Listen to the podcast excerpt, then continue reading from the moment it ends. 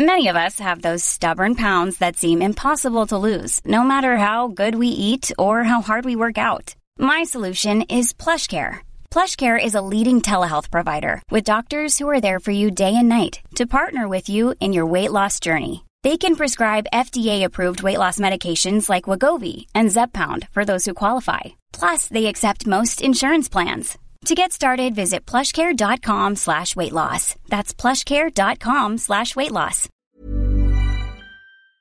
India protests China's land claim in map. New Delhi, India is protesting a new Chinese map that lays claim to the South Asian country's territory ahead of next week's Group of 20, G20, summit in the capital New Delhi, a foreign ministry official said, exacerbating tensions during a three year military standoff between the two nations. The timing of the protest is key, as Chinese President Xi Jinping is expected to attend the gathering of 20 industrialized and developing countries. We reject these claims as they have no basis. Such steps by the Chinese side only complicate the resolution of the boundary question, India's External Affairs Ministry spokesman Arindam Bagchi said in a statement on Tuesday. He also said New Delhi had formally lodged the objection through diplomatic channels with the Chinese side on the so called 2023 standard map of China that lays claim to India's territory. The version of the Chinese map published on the website of Beijing's Ministry of Natural Resources clearly shows Arunachal Pradesh and the Doklam Plateau, over which the two sides have feuded, included within Chinese borders, along with Aksai Chin in the western section, which China controls but India still claims. Indian External Affairs Minister Jaishankar Subramaniam also dismissed China's claim in a television interview on Tuesday night. Making absurd claims on India's territory does not make it China's territory, he said. China recently refused to put visas in the passports of officials from Arunachal Pradesh state in India's northeast, using a stapled in certificate instead. It also refuses to recognize India's sovereignty over its part of Kashmir and declined to send a delegation to a G20 meeting in the city of Srinagar in May.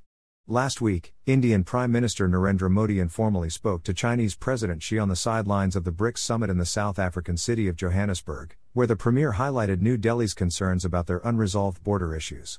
The External Affairs Ministry said the two leaders agreed to intensify efforts to de escalate tensions at the disputed border between them and bring home thousands of their troops deployed there.